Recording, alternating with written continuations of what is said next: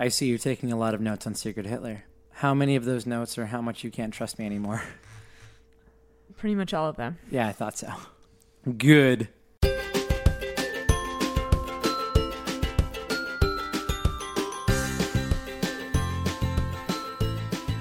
Everybody, welcome to the Cooperatives Podcast with the real life, totally human couple, Liz and Aaron, where we discuss the joys and sorrows of cooperative gaming with a significant other.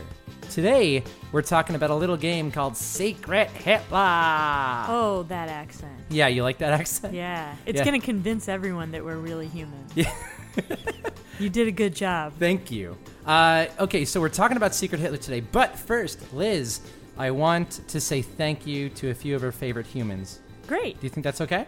I think that would be wonderful. Okay, great. Because if you if you looked at our iTunes page, we had a lot of new reviews. It was very very exciting for us to see them trickle in over Or the last two Stitcher. weeks. Or Stitcher. There's one on Stitcher. There's six on iTunes. All right. Well, that's valid. All right, Stitcher people, get on it. But in the meantime, I want to send a special shout out to the following people who left us reviews on iTunes. Those people are as follows Username Liv Kismet, username Pranks Paul, username Proto Zero, username Rob Y, and username McChuck42. Thank you so much for leaving us reviews on iTunes. Uh, we, we really do appreciate hearing all the good things about the show. Uh, you know what? We even appreciate hearing the bad things. Uh, but hey, good things are better, right? Totally. Yeah. Wait, so did that include the Stitcher person? In The Stitcher list? person didn't leave a name. It was Oh. just one rating. Man, I'm trying really hard for Android, folks. You got to help me out. Yeah, so essentially, Liz and I are a fractured couple, specifically because I'm a big Apple user. No need to specify. I am an Apple user, aka iTunes. But like, I don't even listen to iTunes. I listen to Spotify. Except for when you're listening to our podcasts. Yeah, I'm well, yeah, but even then, I use. You're I use struggling with that. yeah.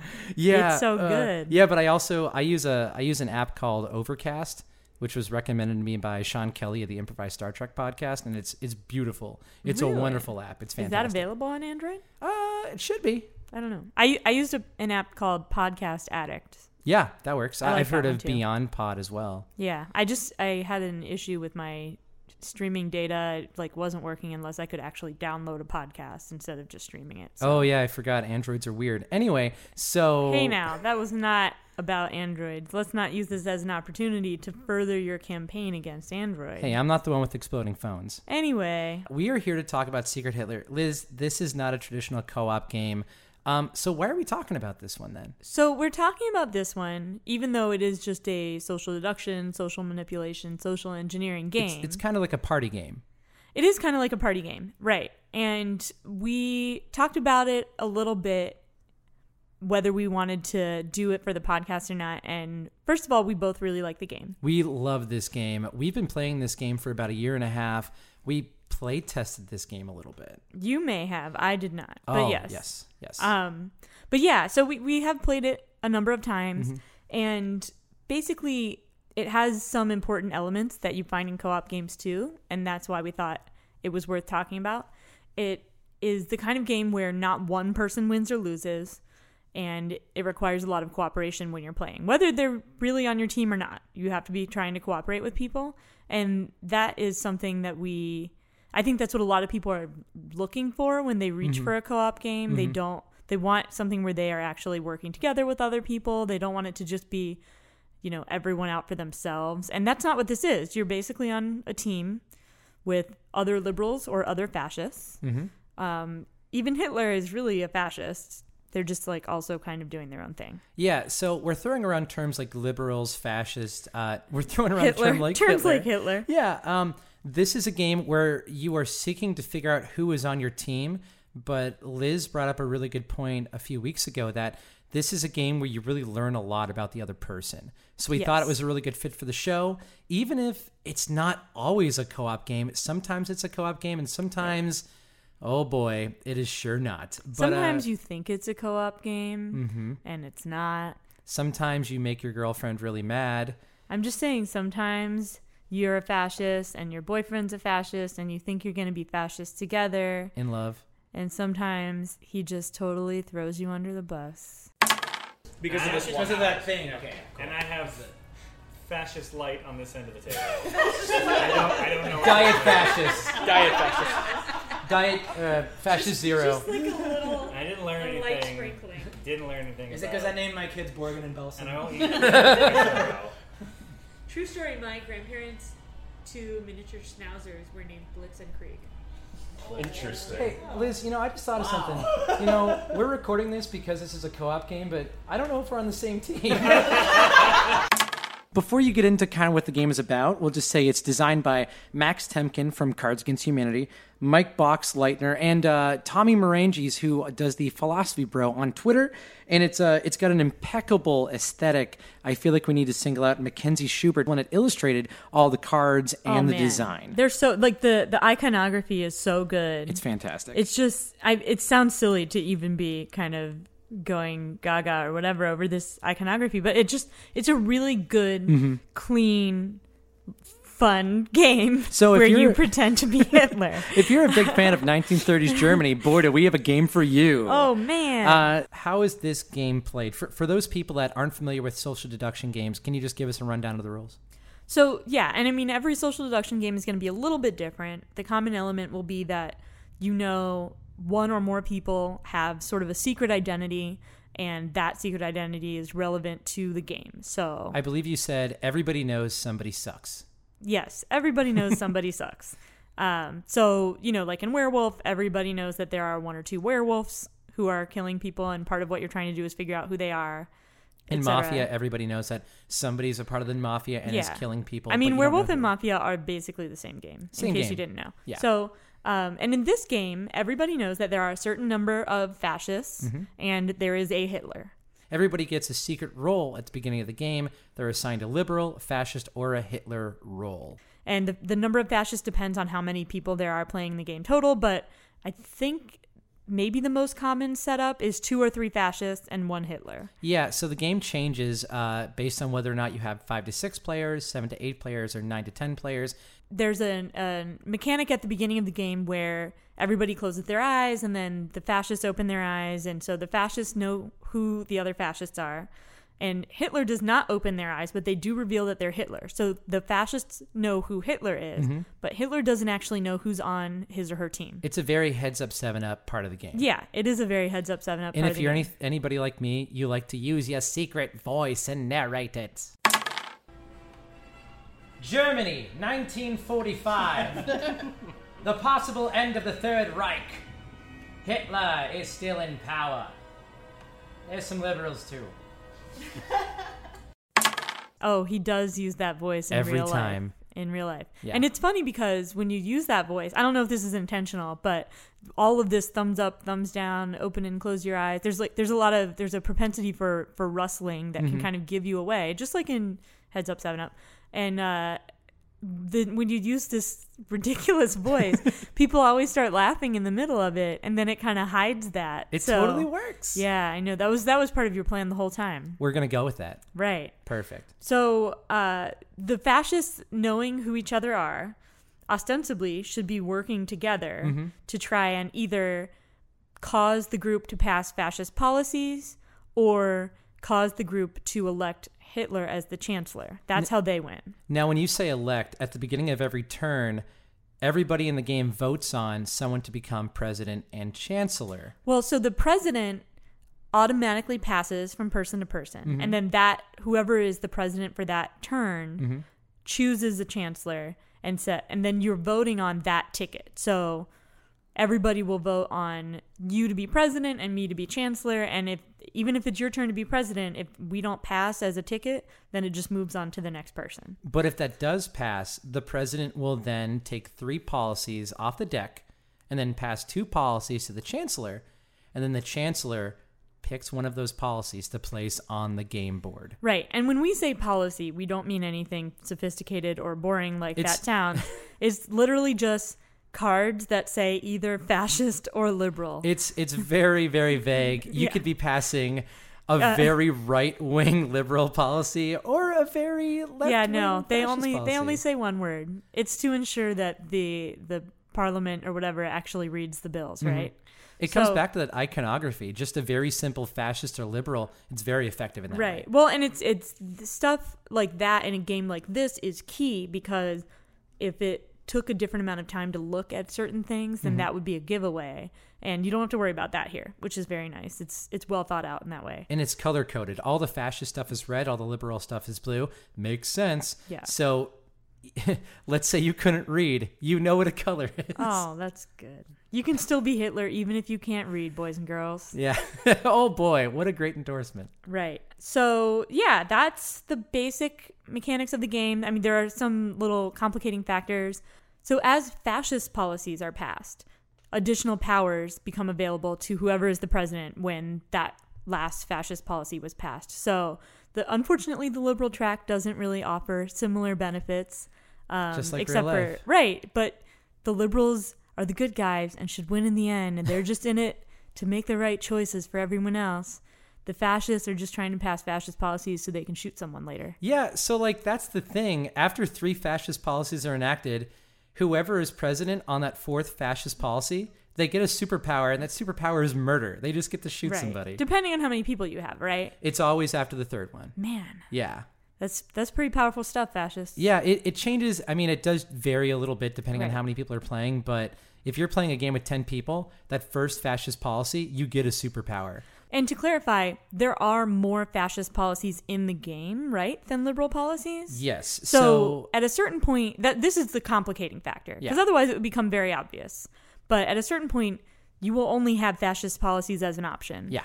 But you will like the chancellor and the president are actually the only people who know which policies were drawn to begin with.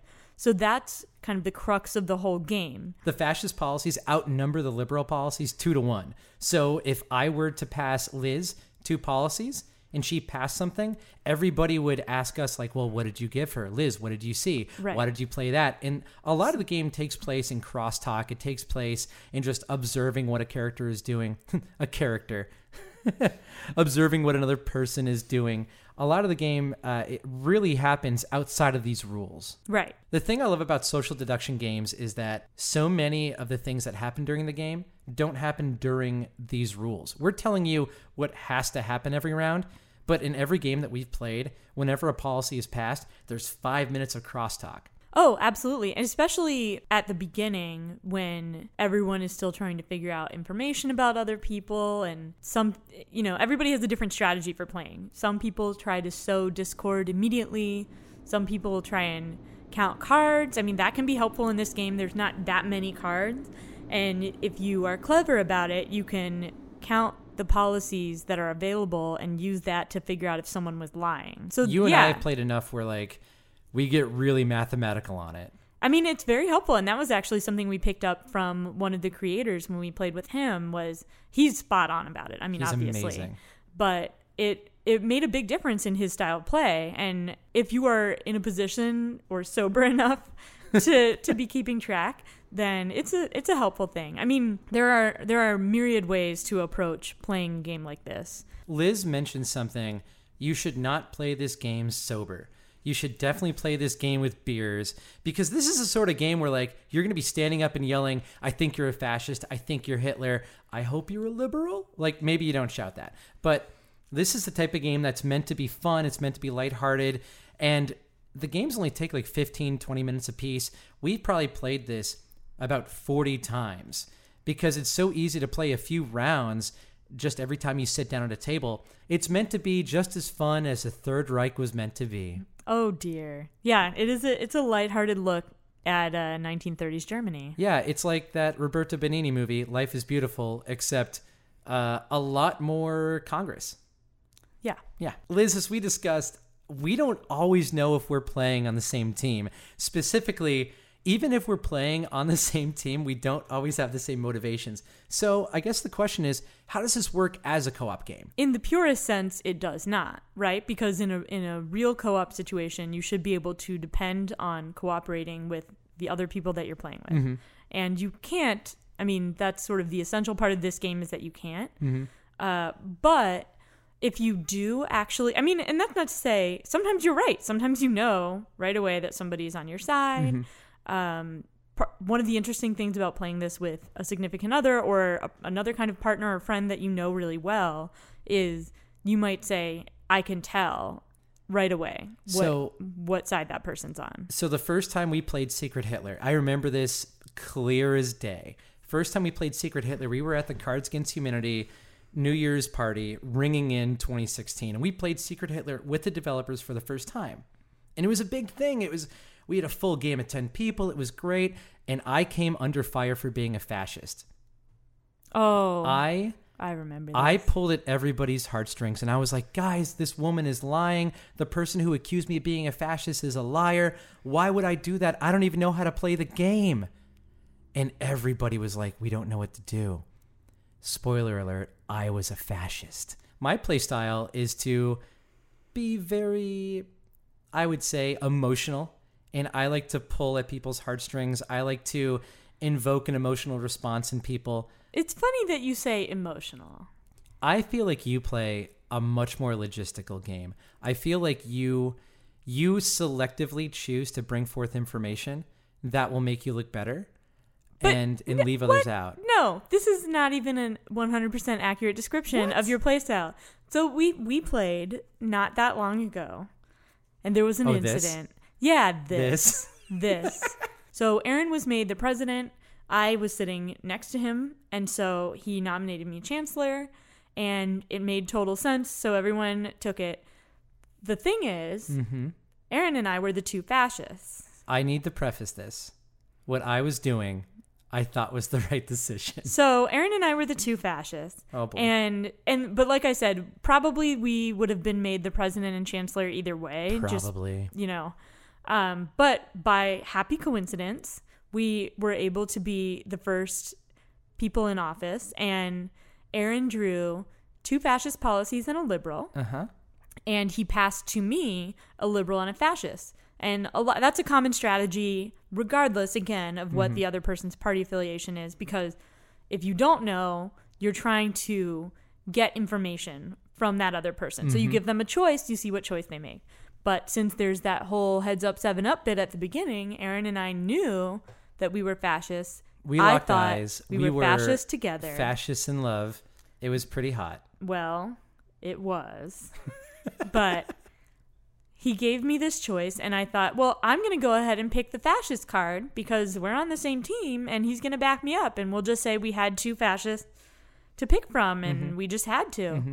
And so I played the fascist card, and he lost it. He was like, Oh my gosh, I gave her a choice. She picked fascist. She's a uh-huh. fascist. This is terrible. Mhm, did what a what a dumb thing to do right at the beginning. Give yourself away. And I was livid. She I've never seen Liz this angry. We've been dating for just about 2 years, like like Just about. just about and I as soon as I made that decision, I learned something about you and that Oh. was don't do this to Liz. Do not betray Do me. not betray Liz. it was I- awful. Well, so I did that. I did that because I thought it would be a great way to take heat off me.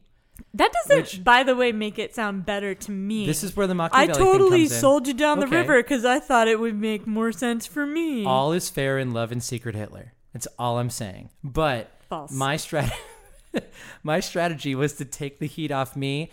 But really what it did was it cast doubt on the two of us throughout the course of the game. But later on, somebody had the power to investigate one of us. And that's when the other wrinkle came in. Well, right, and it, it just so happened that this someone was a very nice guy that I had never met before, Twinkle in his whose name uh, escapes me at the moment. Uh, by pure coincidence, this person's significant other was Hitler. Hitler. and so she was doing a bang up job, just like kind of laying low and not attracting a lot of attention to herself. But this guy was sitting next to me, and I he could tell I was so angry. You were visibly upset. I was. I was scared. So he, I, okay, I don't want to give anyone the wrong impression here, but uh, he he was clearly like a middle child type diffuser kind of person, and and he was like, "Hey, it's gonna be fine. I really like your glasses. Where did you get them?" And I was like, "I got them from Zenni Optical." Like, so uh, he was really nice, and and he seemed to be kind of like, I don't know, she wouldn't be this upset if it wasn't a lie. And what's funny is, I'm not, I said, I'm not a great actor. I was just upset because you, That wasn't acting. me That out. was real. Yeah. That was real. if I had been trying to fake that I was upset, it would not have been successful. but yeah, so that same individual who was kind of on my side is the one who had the opportunity to to look at either one of our cards and damn it, he picked mine. And I just sort of watched his world fall around him as you he realized. he shattered like a glass vase falling from a 20 story balcony. It was amazing to watch. You totally deconstructed this man in front of all All of us. right, all so, right. So, So, but- what what happened was so then everyone thought, well, Liz is a fascist. Aaron was telling the truth. I was exonerated. So the good thing that came out of this was when I was president, nobody thought that this woman that I elected chancellor could have been Hitler. So I said, well, I'll elect this person. Everyone said no. I'll elect that person. Everyone said no. So when I just kind of like, when I just kind of like, Offhandedly. when I just kind of offhandedly suggested this player to be chancellor, none of them batted an eye. And it turns out that player was Hitler. She was elected in as chancellor, and the fascist won. We did win. I felt way, way better because I thought this is either going to end spectacularly and we're going to win, or we're going to go home and have a talk. Like, I was not looking forward to the night at home, like, oh no. It was never- definitely helpful that we won. It and was- I mean, I again, I don't want it to sound like I'm like a crazy person that was going to be screaming at you. Oh no, you you definitely had you definitely had rhyme and reason to be angry. It was a shitty move on my part, but I still think like you don't get stories like that from other games. Secret Hitler is the type of game where you get to see that emergent storytelling come from the game and it's different every single time. Next time we play, we could both be liberals and it could be entirely different. Every time we play, it's different, it's fun, and for the most part, It's exciting. people don't take it too seriously. Yeah, right. And I mean, right. Most of every other time I have played, it hasn't been a very serious thing. This was just a spectacularly interesting game right. that we and talked about. it was it was a, after an afternoon of drinking as well. oh yeah, we were we were three four beers deep. Um, but yeah, so I guess back to your original question about whether this works as a co-op, I will say for couples who are looking for a cooperative game, they should just be aware that there is a possibility that you will be betrayed in in game by your significant other because that's what they've got to do. But also, if that's your thing, like if your thing is being betrayed, this is the game for you. like, like if your thing is being deceived, I this wonder is- if it's too late for them to add some some comments on the box. I want I, I want somebody to etch in. So we got a special edition of the box. It comes in this nice hardwood case. It looks like it houses nuclear launch codes. But I want to be able to etch on the side the most fun you can have during the Third Reich. And then on the other side it said, if deception's your thing, this'll do it. Yeah. Um, what did I learn about you? I, I feel like I already said it. Like I feel like you you play games much more logistically than I do.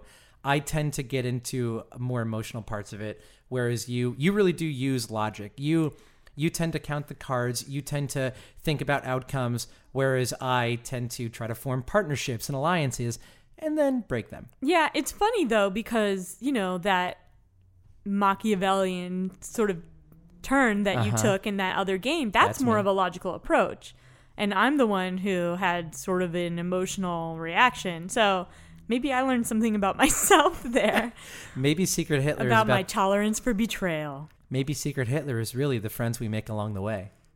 Is it? Yeah, Is sure. that what? I don't know. It'd be fun.